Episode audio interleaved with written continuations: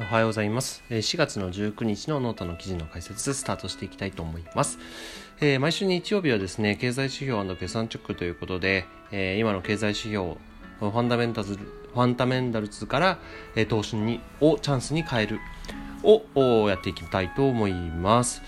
ぜひチャンスに変えていきましょう。で、前回記事のリンク貼ってますんで、よかったら見てみてください。えー、まずですね、先週4月12から17の週の株価と指標チェックの結果確認です。えー、毎日つけている指標チェックがあるので、これを見ていただければと思うんですけども、えっ、ー、とまあ、先週からですね、今週にかけて、先週末からですかね、えの動きを出しておりますでそこで目立ったのはやっぱり株の上昇特にマザーズの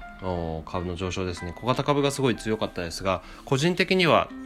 ちょっと怖い戻しだなというふうには思っております。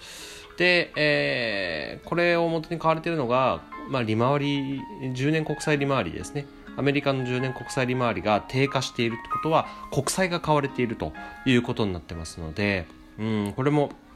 本来であれば、リスクオフの時にこの国債が買われるのに株も上がってるってことはこれリスクオンなんですよね。だからオンなのかオフなのか市場も判断ができていないっていうことなのかなというふうに思います。そして下落が目立ったのはこの WTI の原油21%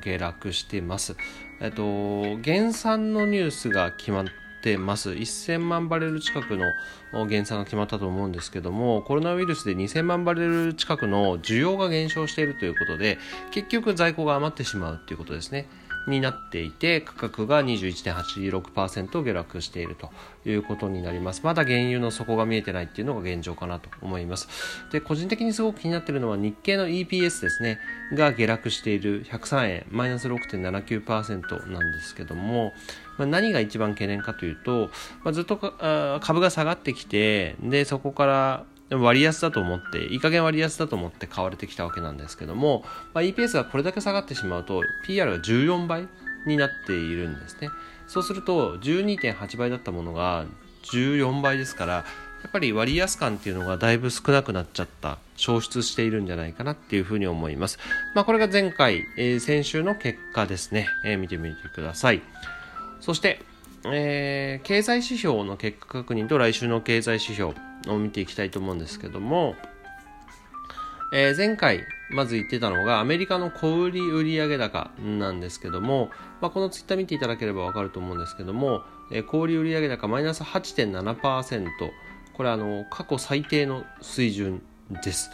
でさらに、えー、同日出た、え、アメリカのニューヨーク連銀の製造業企業指数っていうのが予想32.5に対して78.2えー、鉱工業生産も予想4に対して5点マイナス5.4ということで市場予想を大きく下回る過去最悪レベルの景気指標が出てきました。もう本当にこれは驚きだったと思います。モーニングサテライトでも少しざわついてましたね。でアメリカに対する、まあ、コロナウイルスの景気への影響というのがかなり大きいということが数字で浮き彫りになりました。さらに翌日の新規失業保険申請件数ですね。これ、まあ、毎週出てるものなんですけども、だいぶ注目されてますが、えー、今週もですね、510万件に対して524.5万件。4週間で実に約2200人もの失業保険を申請している人たちがいるということですね。まあ、あのー、本当に数字的にもインパクトのある数字がどんどんどんどん出てきています。なのにもかかわらずニューヨークダウは先週に比べて523ドル高になってるわけなんですね。でまあいろいろな要素が関わってるとは思いますが、まあ、これにはまずトランプ大統領が感染ピークを過ぎたとのことから、まあ、経済再開のガイドラインを発表したりとかあとはアメリカからですねあの抗ウイルス剤のニュースが伝わったためえー、今まで懸念されてたものが少し明るくなってきたっていうことで株が上昇しているのかなというふうに思います。続いて中国の、まあ、経済指標 GDP に注目をしていたんですがこちらも予想よりも下でマイナスの6.8でこれ統計の開始以来初めてのマイナス成長になりました。コロナウイルスの与えた影響度の大きさを感じざるを得ませんが、やはり上海総合指数もですね先週比で42ポイント増ということになっております。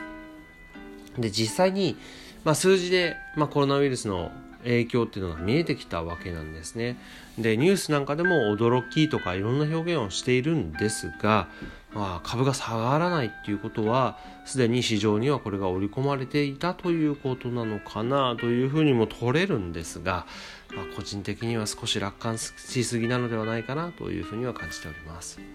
で来週の経済指標なんですけどもあの日本とか中国とかあんまりないんですがアメリカにはすごく多くて特に23日木曜日に出る経済指標に注目をしております。で、まあ、新新規失業保険申請件数が改めてまた出てくるのがこのタイミング450万件を予定されております、加えてですねそこからババババッとかなり重要度の高い、えー、経済指標の発表のラッシュですね。15分大きい、えー、違いますね。え失業保険審査決が21時半で22時45分に PMI で23時に、えー、新築住宅販売件数が出てくるということですね。まああのー、先日同様ですねショッキングな数字が出てくることはほぼ確実かと思われますのでただまあ先週の結果だけ見るんであればあんまり株価は動かないのかなっていう気はするんですけども予想とどれだけ離れるかによると思うのでそこに注目かなというふうに思います。はい、えー、で今週の日本の注目の決算なんですけども今週はですね合計で88社の決算発表が予定されています。その中でも注目なのはアドバンテストファナックソニーを挙げました。でアドバンテストは半導体関連。で半導体関連はですねやはり中国の影響をものすごく受けますのでで中国は、まあ、経済再開に向けてもかなり動き始めている工場なんかもかなり再開してきているということですので、えー、その影響を加味してどれだけのものが出てくるか、まあ、ファナックもそうですね。でソニー。ソニーは、まあ、総合エレクトロニクス系のなんか会社なんですけどもあの一つ注目してやっぱゲーム業界でしてまあ、ゲーム業界はですねやっぱり新しいテクノロジーを素早く取り入れる傾向が強いのとあとやはり今自宅にいなければいけないので、えー、ゲーム業界が、まあ、下がることはないということですね、えー、この辺に注目してます。でこれは、まあ、どれも大型株になるんですけどもやはり日本株の動向をえー、見る上では重要になるんではないかなというふうに思います。加えて3社ともですね本計算発表なんですけども今期の第3四半期までの進捗率が75%を超えている。本来であれば上振れの期待できる企業なんですね。ですが、まあ、実際に、えー、コロナの影響が、まあ、入ってきてる、まあ、月数も含まれますから、えー、どれぐらい数字で影響を受けているのかもしくはあですねあの来期の予想どうするのか、えー、そこにも注目をしております、えー、今回今まで出てきた決算を見てみると来期予想を出さない企業が多いようです。まあもちろん予想自体ができないんだと思います、まあ、それも分かってるので先週注目だといった DD ホールディングスとか、まあ、外食系なんていうのは軒並み悪いわけですし予想も出していないんですけどもただ株としては安定はしていると。いうことですね。ただ、やっぱり予想が出されないっていうこと自体には不透明感が増します。